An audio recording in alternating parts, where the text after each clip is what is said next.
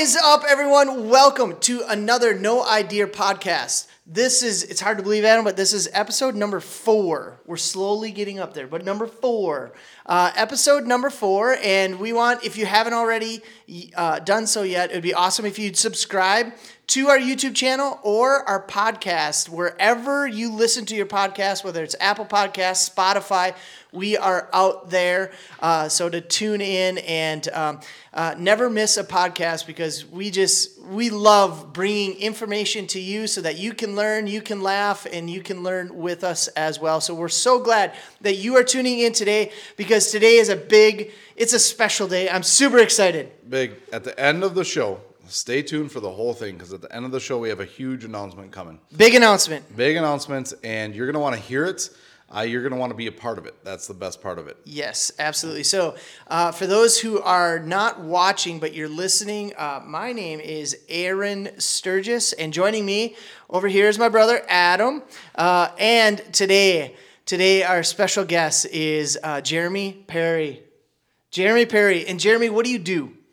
Uh, I work for the Department of Natural Resources in the Division of Public Safety and Resource Protection. Awesome. Does this mean we're big?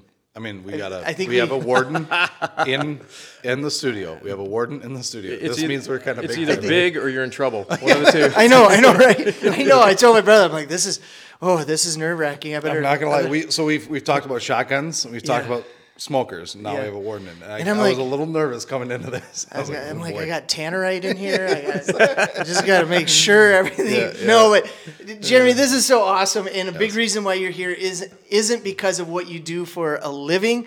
It's because of your passion, what you are passionate about, and what you have been doing uh, since 2004, almost 20 years now. And we'll get into that. So we are so glad that you are here joining us, and uh, our third uh, our third guest here on the podcast. So tell us first, tell us a little bit about yourself. I mean, so you're a conservation warden, warden, DNR conservation warden, um, but you're not originally from around here.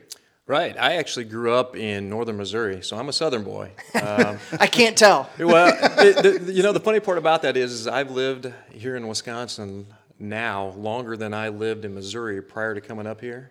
Okay. Uh, but I still can't shake the accent. So Yeah. Um, that, that just tells me that you all talk weird, not me. Y'all, y'all. Do you um, uh, do you still have family? Do you get down to Mis- uh, Missouri? I do, yeah. All of my family um, all still live in Missouri. My mom, my dad, uh, cousins, uh, aunts and uncles, um, and I get down there uh, once or twice a year uh, for for a few days. And um, I've got two young boys now, so it's always great to go down there and have grandparents spoil them for a few days. That's Yeah. awesome. So- Yeah. tell us a little bit about just being a warden, the day, not necessarily the day in life, but just you've obviously had pretty extensive experience here in Wisconsin as a warden. But just tell us what it's like being a warden here. Yeah, for sure. You know, um, growing up, uh, being uh, growing up on a farm, being in the outdoors uh, was always something that was near and dear to me. Every time I had an opportunity, if I wasn't in sports, I was out, out running around the creeks and the timbers and fields and things along those lines. And so, I, I coming from a from a family who's always appreciated law enforcement uh, and a military family, I always knew that public service was something that was near and dear to my heart.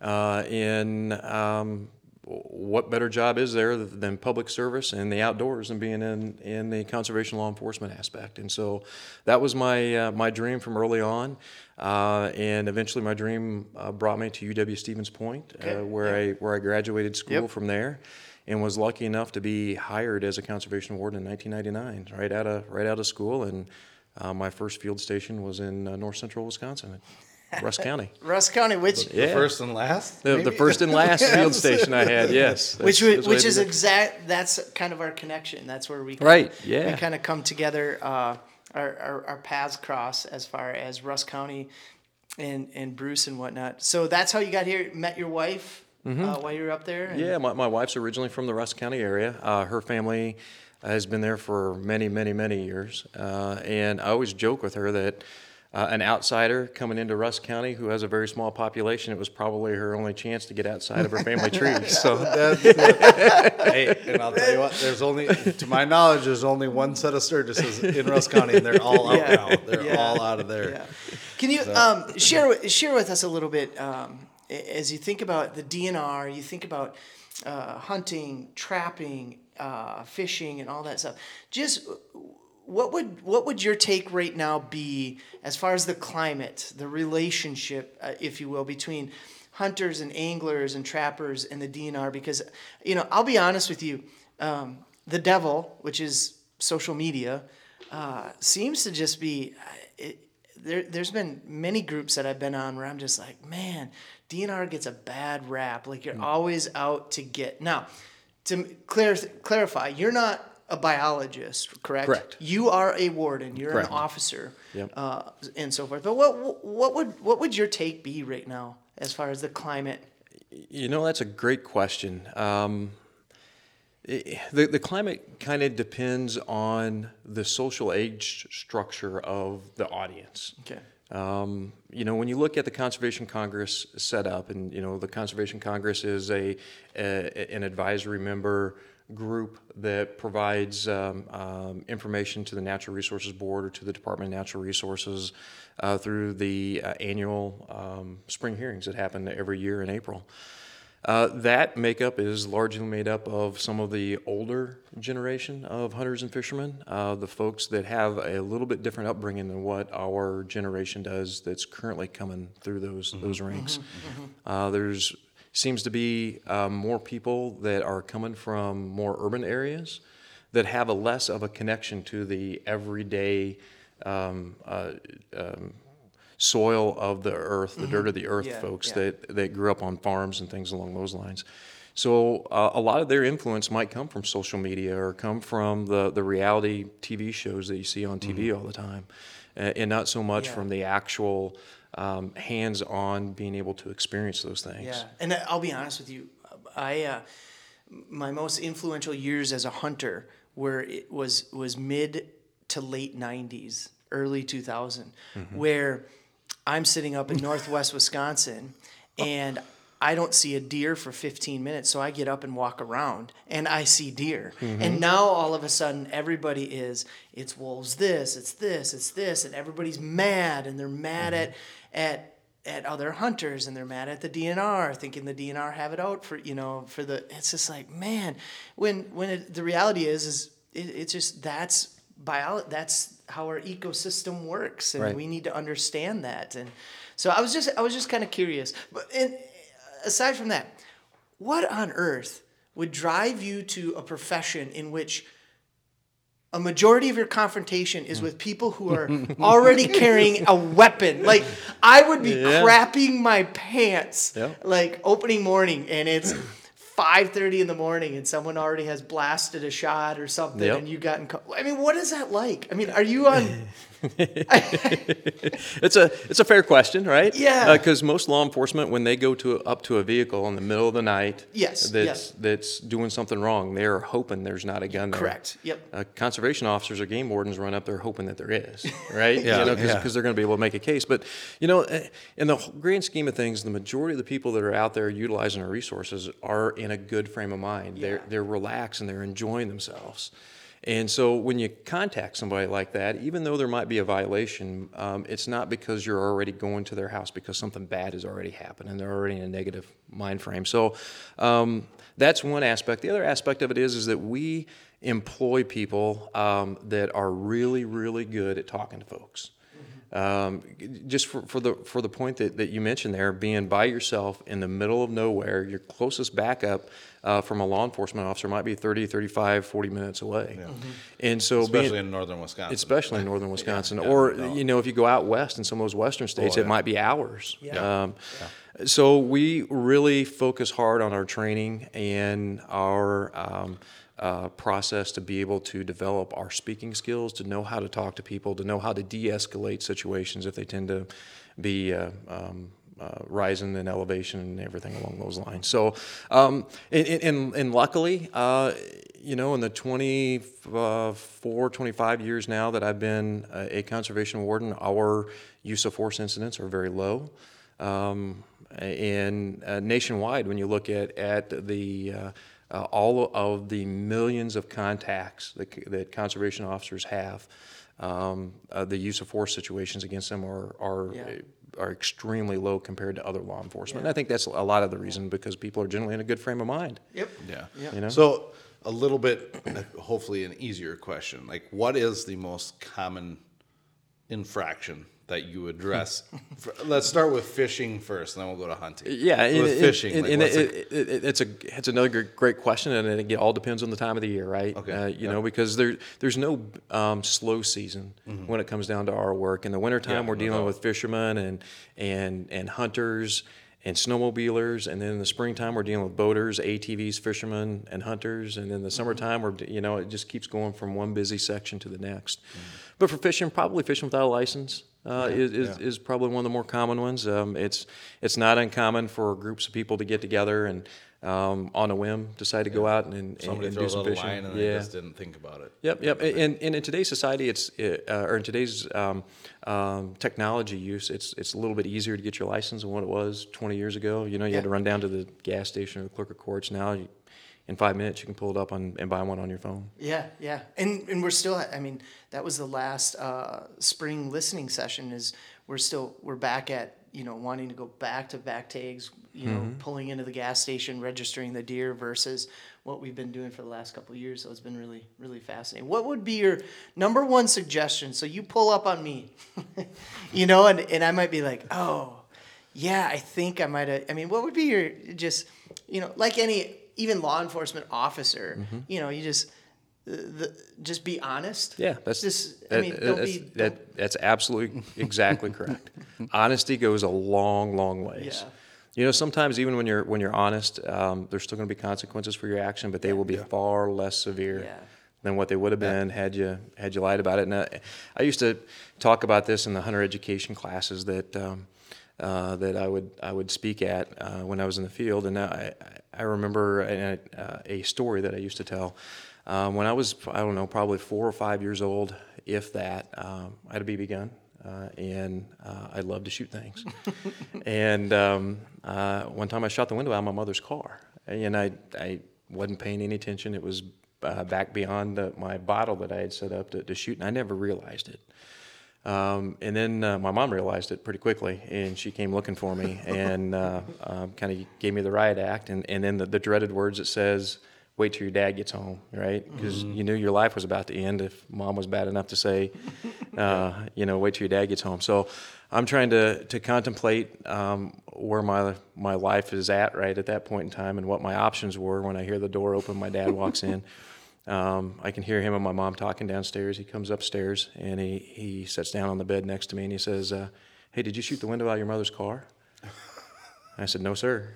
Oh, Um, and I can see just the look of disappointment on his face. I can still see it today. Um, and then he opened up his hand, and inside of his hand was a little golden copper colored BB. And he says, Why was this in her back seat then?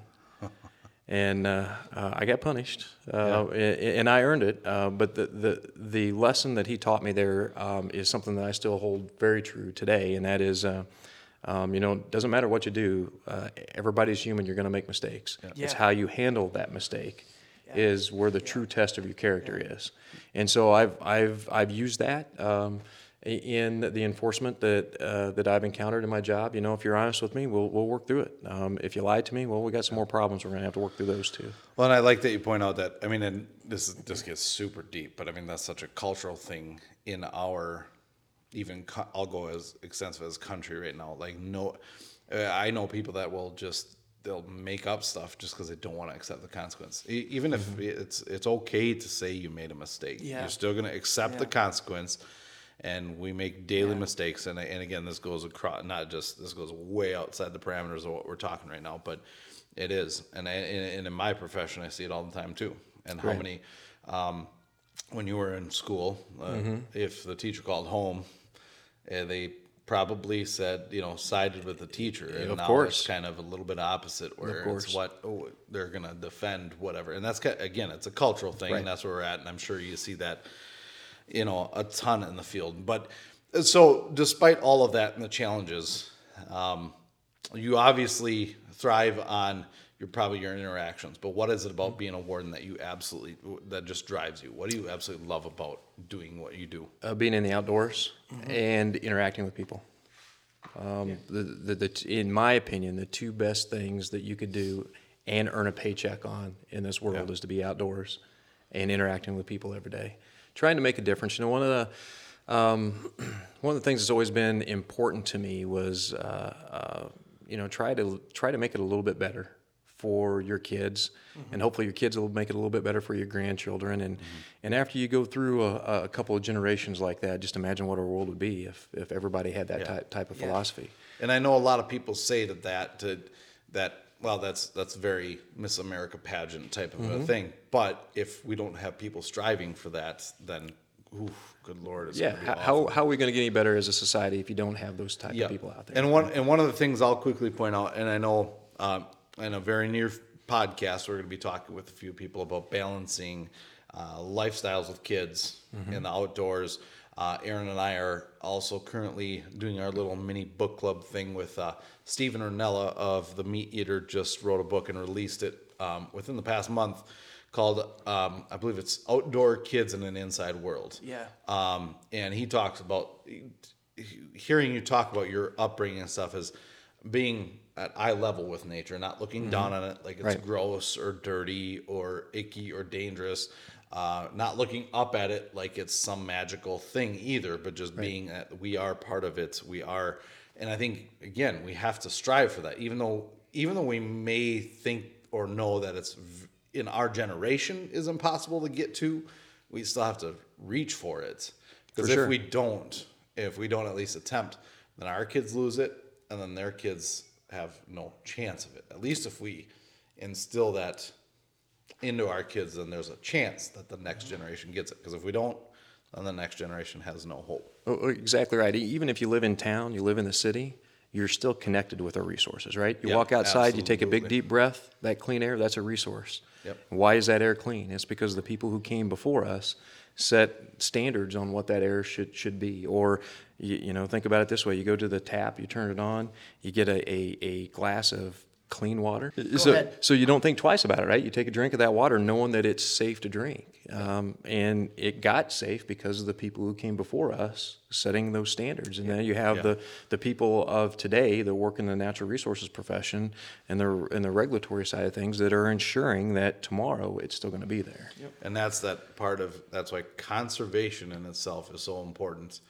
And again, preservation is don't we don't touch it. It is what it is, and we don't touch it. Where conservation is, we're interacting with it, and we're going to maintain it so that we can continue to either enjoy it or use it or whatever it is. So that's that really segues into why you're here, and that's Hmm. and for those who are watching or listening but not watching and We're getting don't close. see it. We're getting but close. uh, he has a shirt on that says "Hunt of a Lifetime" since 2004, um, and it says, uh, "What does a Look on the back. Oh, where magic happens. I love that where magic happens. So, um, this kind of n- not to take too much from you because I want you to describe this, but this really came from you recognizing a trend, Mm-hmm. uh, and that is just the number of youth uh, not participating. Right. Right. Um, Yep. w- Expand on that. So, I mean, this really this really started in early 2000. Yeah, so um, for those of you who've never been to Rusk County, it is a blue collar, hardworking type of, of community up there. Um, they work hard, they play hard, uh, and they are very connected. Uh, what I always call the hook and bullet crowd. They love to fish, they love to hunt, uh, and um, uh, from that connection and from the work that uh, that I was doing up there, one of the things that really troubled me was I wasn't seeing a lot of youth uh, hunting outside of the traditional deer hunting camps. Um, I didn't see very many youth turkey hunting. Um, duck blinds was almost uh, um, uh, vacant of any any kids. Um, no rabbit hunting, squirrel hunting, or anything along those lines. And so I got to talking to some of the other sportsmen and, and women around the county, and um, they were saying the same things. You know, we're not seeing a lot of participants. We're seeing a lot of kids come through hunter education. We're not seeing a lot of kids actually out there on the landscape. So we all sat around a table and got to talking and decided, you know, what are we going to do about this? What can we do as a group? What what is there that we can provide more opportunities to the kids? Uh, and uh, that's how the Safe Hunters of Tomorrow, or, or the acronym SHOT, uh, was founded. Um, and we decided that our focus on that program was going to be to pro- provide uh, outdoor hunting type of educational opportunities for Rusk County's youth. And um, uh, we started with a, a youth turkey hunt uh, in 2003, and that was a, a very successful program. Uh, we had a couple of fundraisers to to um, get funds because uh, our goal was that um, uh, money was not going to be a barrier. Right? We wanted everybody to have an opportunity, whether you know you were poor or whether you're a millionaire. It didn't matter. Uh, but all of our programs were going to be free of charge. Uh, and so that that fall we did a uh, youth outdoor field day. Uh, where we had all, we invited all of Rusk County's uh, hunter education graduates to come out uh, to uh, the Trails Inn facility where we had different types of out hunting outdoor um, themed stations set up so that they could learn about turkey hunting, they can learn about bear hunting, they learn about waterfowl hunting, they learn tree stand safety. They they shot uh, trap, they shot muzzle loaders, they shot 22s. They were able to experience all of this in one day. So um, it was a great way to supplement the hunter education program, uh, which focused on on firearm safety, uh, but it really didn't give the kids an opportunity to really um, uh, experience a lot of those different uh, uh, activities. So uh, that was very successful. Had great feedback from that, and then uh, one of our founding members of the program had a son with special needs, and he approached us at one time and says, "Hey, you know, it's great that we're doing all the all this stuff for our able-bodied kids." But the kids that are really struggling to have severe disabilities or uh, life altering illnesses, there's really not much for them to do. Uh, there's not a whole lot of opportunities, and what can we do for them? And that was a, a, a great question, uh, something that, quite frankly, really, really struck home for me because that was a, a, a, population of the outdoors that at that point in time, doing some research on, was really being neglected. There was really not a lot of opportunities out there for them. So again, we sat around the, the, the table with a couple beverages with that group and uh, decided that we wanted to do something special for them, and, and that's where the Hunt of a Lifetime was was born from. So, um, no, So to quickly, yeah. to, sorry to, to just to kind of pause for a 2nd Mm-hmm. Um, you know, any any type of outdoor pursuit, um, be it hunting, fishing, skiing, hiking, canoeing, anything like that. Um, we've we've just talked about this before we started tonight.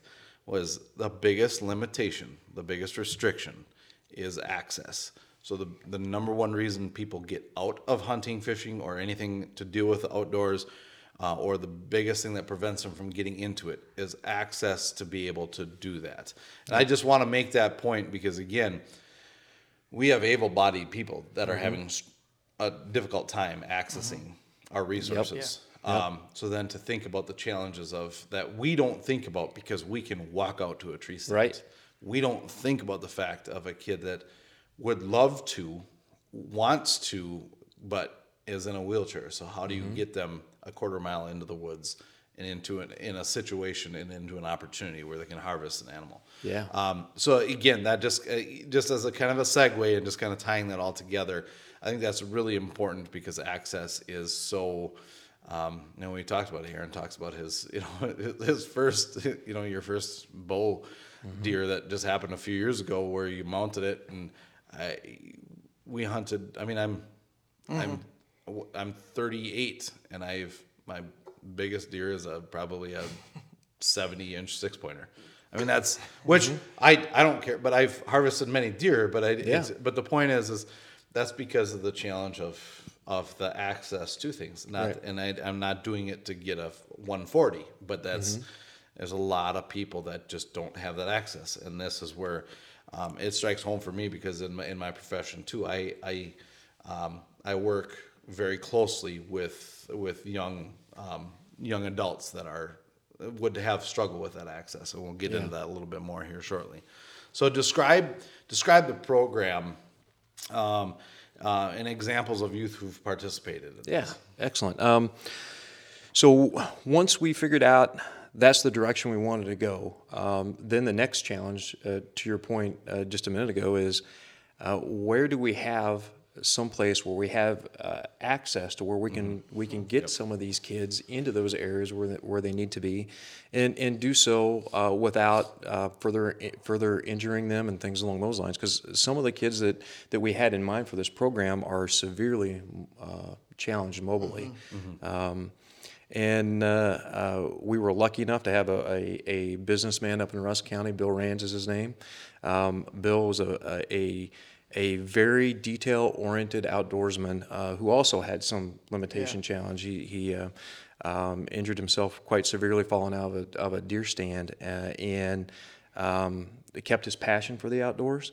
And so he uh, developed a lot of his property to be handicap accessible Unreal. um, where there's uh, um, uh, blinds that were set up uh, with a door wide enough that you can put a wheelchair in. Okay. I mean, just something as simple as, as that. Um, Paved areas. And once we got going with the program, um, uh, he and a, a couple of the other um, um, mentors in the program, Tote Bienick and a couple of others, uh, came up with a, a an elevated solution deer stand that's all mobile. You you wheel it out there, you put it up against a tree, you wheel the wheel the wheelchair in, you lock it in, and then it's battery powered to go up to give the kids an uh, an opportunity to see what it's like to actually hunt from a tree stand and not just hunt from a ground That blind. is that is amazing.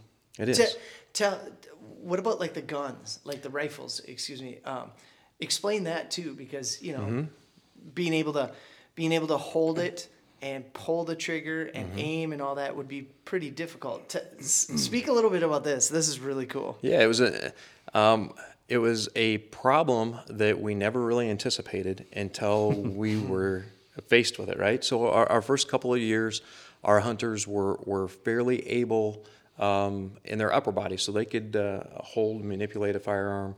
Um, they could sight through the scope and the whole nine yards. Well, um, uh, we had one uh, uh, individual that that came to us that can't.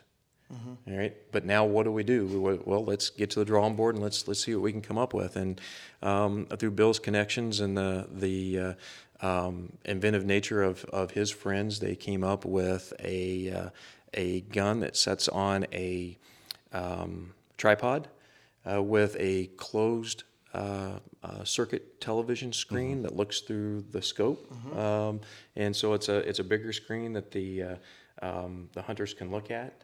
Uh, sip and puff system uh, where you suck through the straw and it makes the gun go boom.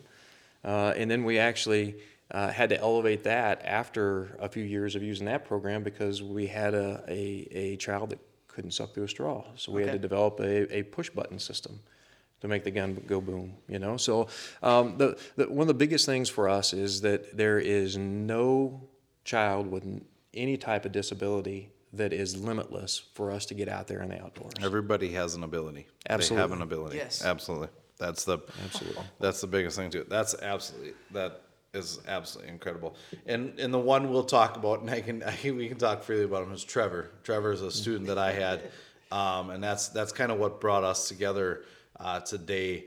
Um, uh, Trevor's teacher showed me a picture of him, you know, ho- you know, it's a grip and grin with Trevor, and that was one of the most powerful things that I've seen, and and I, and you you nailed it. Everybody ha- it just needs may, might need some more modification, but everybody has that ability. And so to see Trevor, um, you know, and Trevor was not able to communicate things, but he through traditional methods of speaking and things like that. But he was able to tell you, um, you know, when he was happy and not, and what yes and no and that kind of stuff. So to see, and that's kind of the biggest thing is is that's a small example of the of the big bigger population that's there. But there's a lot. There's a lot of of kids and adults that.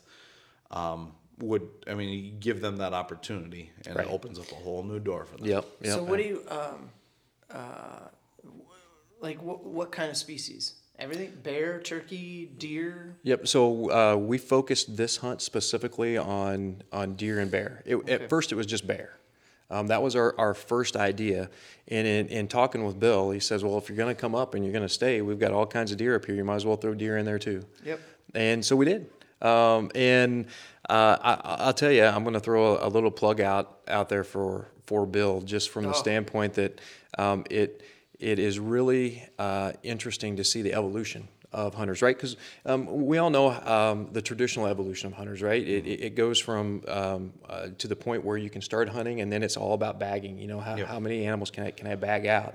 And then it goes down to the um, which you know the trophy hunter, biggest, right? yep, yeah, the how can I trophies, kill the, yep. the biggest one and put all that time in, and then you finally you get to the stage of passing along that that ethic and, Mm-hmm. And, and your your um, value of the hunt now comes from the smile of the youth or the others that you're helping hunt. And uh, um, I seen that with Bill, and it was really cool to see because our, our first year uh, into the program, um, Bill has uh, a large tract of property, and he very uh, intensely manages that for uh, for deer hunting. And uh, he had a few deer that were uh, on his harvest list, or but it wasn't on our harvest list, right? Yep, You know, okay. we, we, we can shoot management bucks, but not these bucks. Okay. Um, and so we went through that first year uh, uh, with that, and then the next year, um, I, I seen a little bit of a change in Bill. He says, uh, uh, you know, there are these two big ones, and these are off.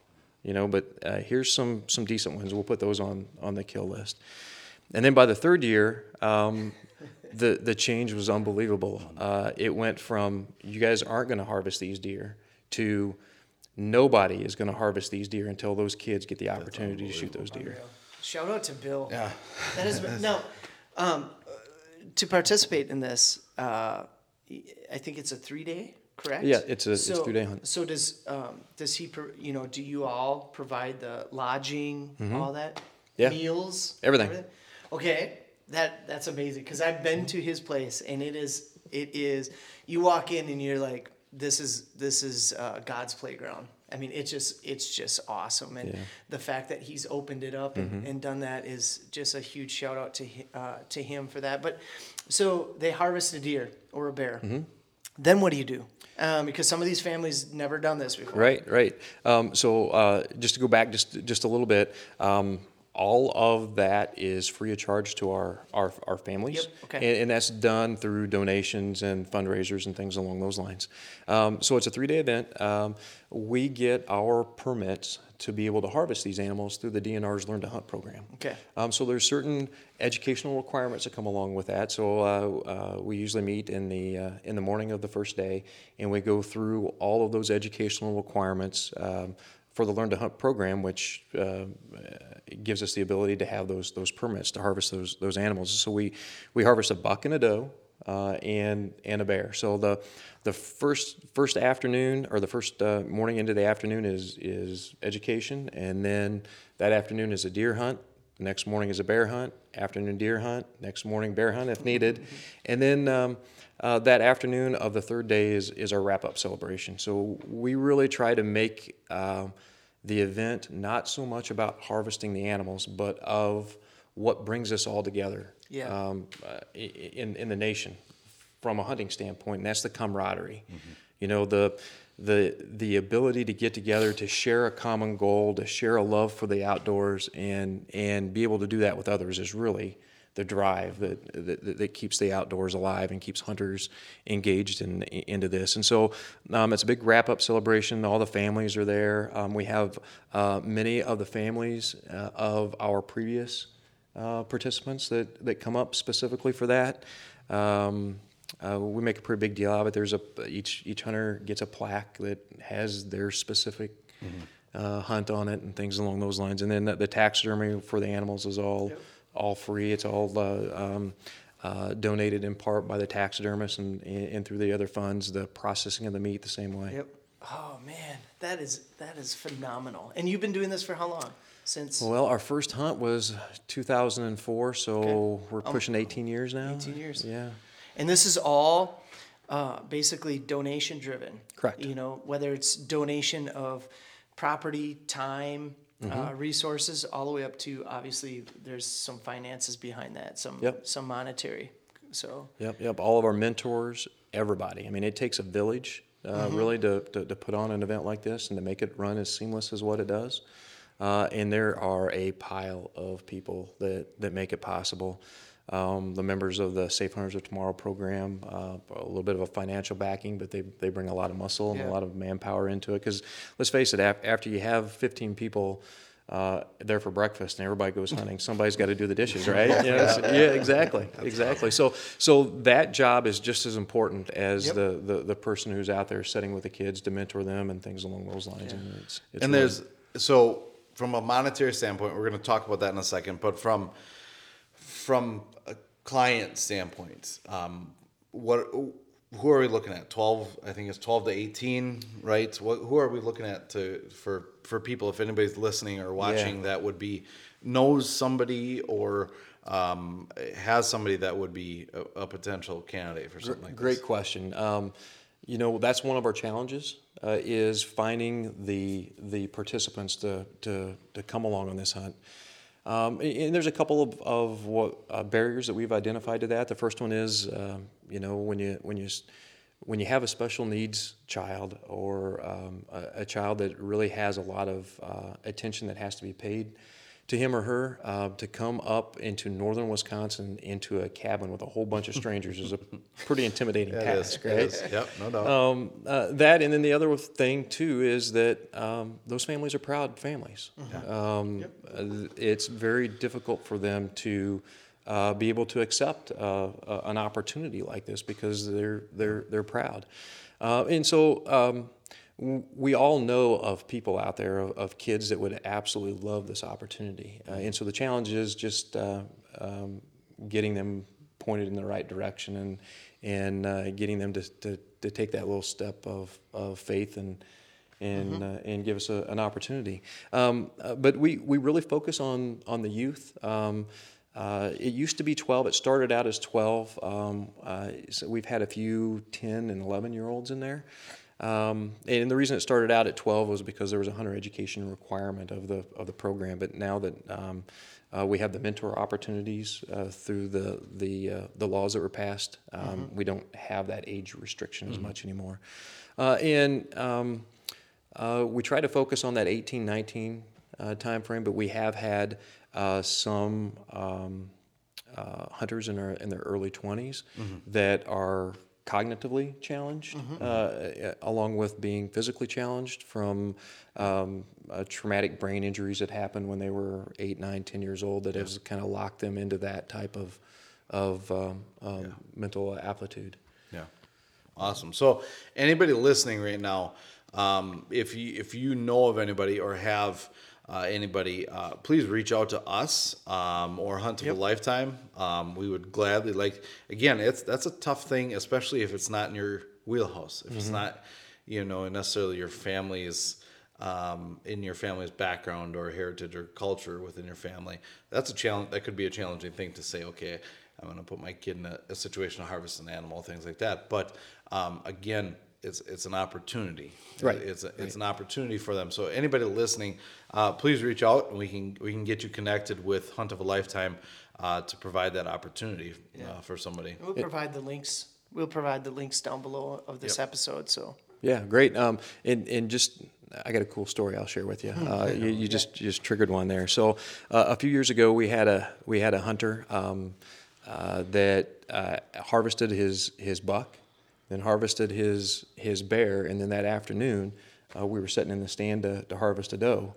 Uh, beautiful night. Uh, his his his family was up in the stand with us, and um, a beautiful large dry doe comes out onto the onto the food plot. I mean, from a management perspective, this is a deer that that we want to take off the landscape. Uh, and he, he was also nonverbal, but he was done.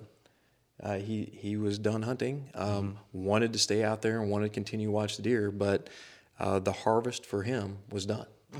Uh, and that was a cool thing to see. Um, uh, you know, uh, let alone for somebody who um, this is their first time hunting, but any child uh, amongst a bunch of big burly hunters in a stand that's saying that's the one, let's shoot it. To say no, I'm, I'm Yep. I am Just- content. I've I've I'm happy just just watching. you've this. you've wit- you've witnessed that connection Right. happen.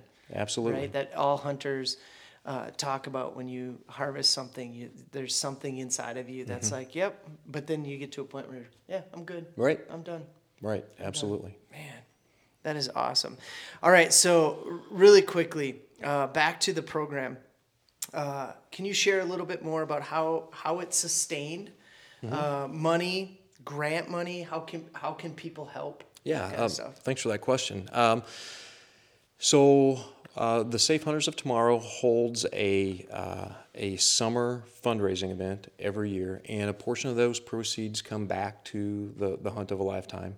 Um, uh, Bill Rains, through his graciousness, uh, through his business, also donates um, uh, some of the funds to the program, and the rest of the funds just come from from donations. We've had memorial donations from folks uh, that have passed away, and rather than to um, get flowers at their funeral or go to Yep. the American Cancer Society or anything along those lines, they've de- designated it to be part of the hunt of a lifetime. Uh, and then just um, at will donations from folks. That is awesome. Well, that segues into our big announcement. Yeah. Boom boom. Boom, boom. Here you go. Adam, Adam and I are wearing a T-shirt, and this T-shirt is an awesome T-shirt. And this T-shirt was made by Bo Janke, who, if you are into the music world, uh, them Coulee Boys. And what he does is he carves, he carves the logo out of wood, and then he literally paints on ink and presses it onto a T-shirt. So he made these for us. He made a hundred of them, and we're super excited because we are launching these, and you can find these T-shirts at noidea.tv.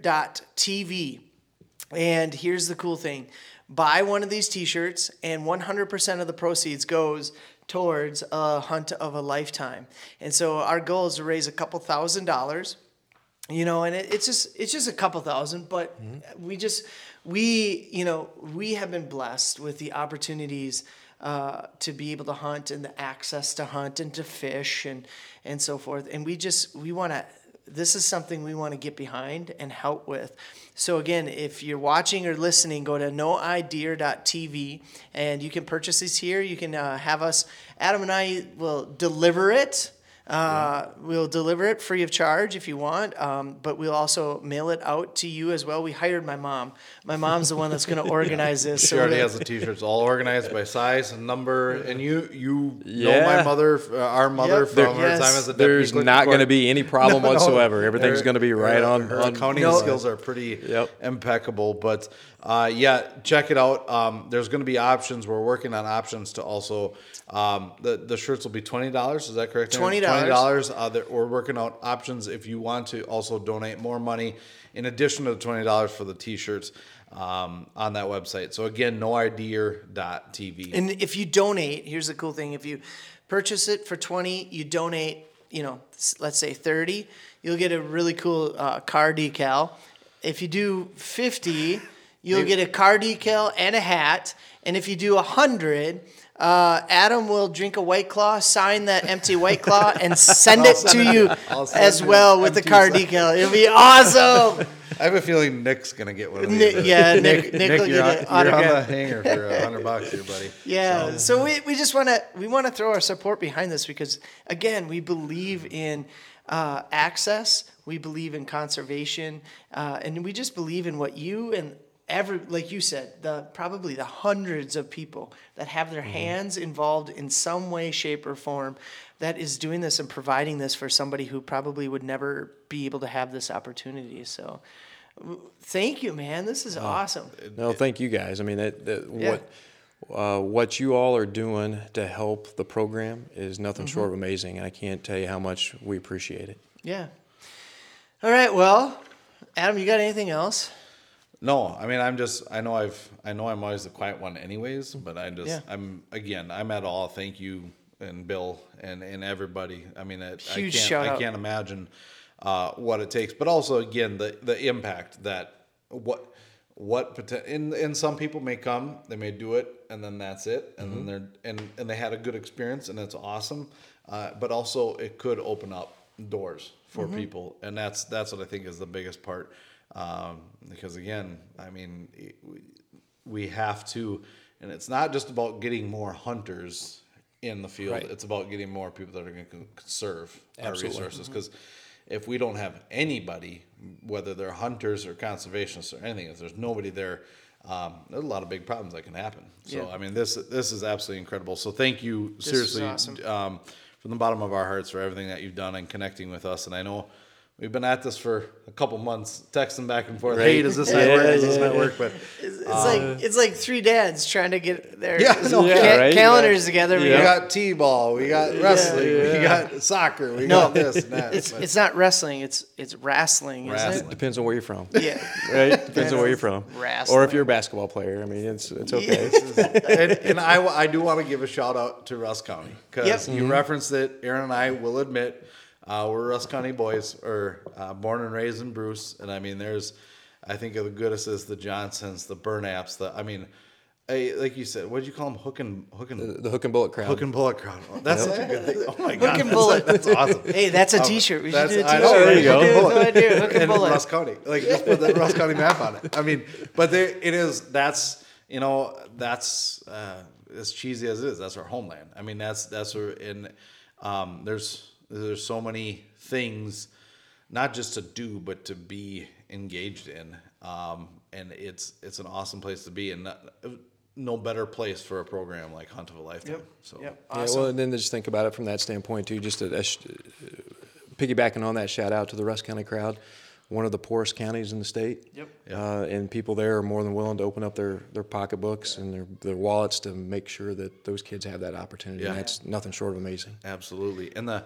the Hegelholtzes, they used to have the pheasant farm right on Highway. They still got a pheasant farm Yep, there? yep, it's still there. That's I played base or basketball with, with Jason. I mean I none of them will probably listen to this, but it'd be awesome if they did. That'd be, that'd be great. This is gonna go viral because we got this guy. Yeah. Oh, shoot. Because of Jeremy. So Yeah. I'm, I'm glad I'm sitting on stools here so my feet are up. yeah, right. Yeah, right. Well, again, thanks so much for listening. Uh, if you haven't yet subscribed to us, find us on our socials Instagram, Facebook, subscribe on Apple iTunes or Spotify as well. But again, big thank you to Jeremy. Big shout out to Bill Rands up north as well, and that whole host of men and women who make a program like this happen. So, okay, Good talk. see you out there. Thanks, fellas that-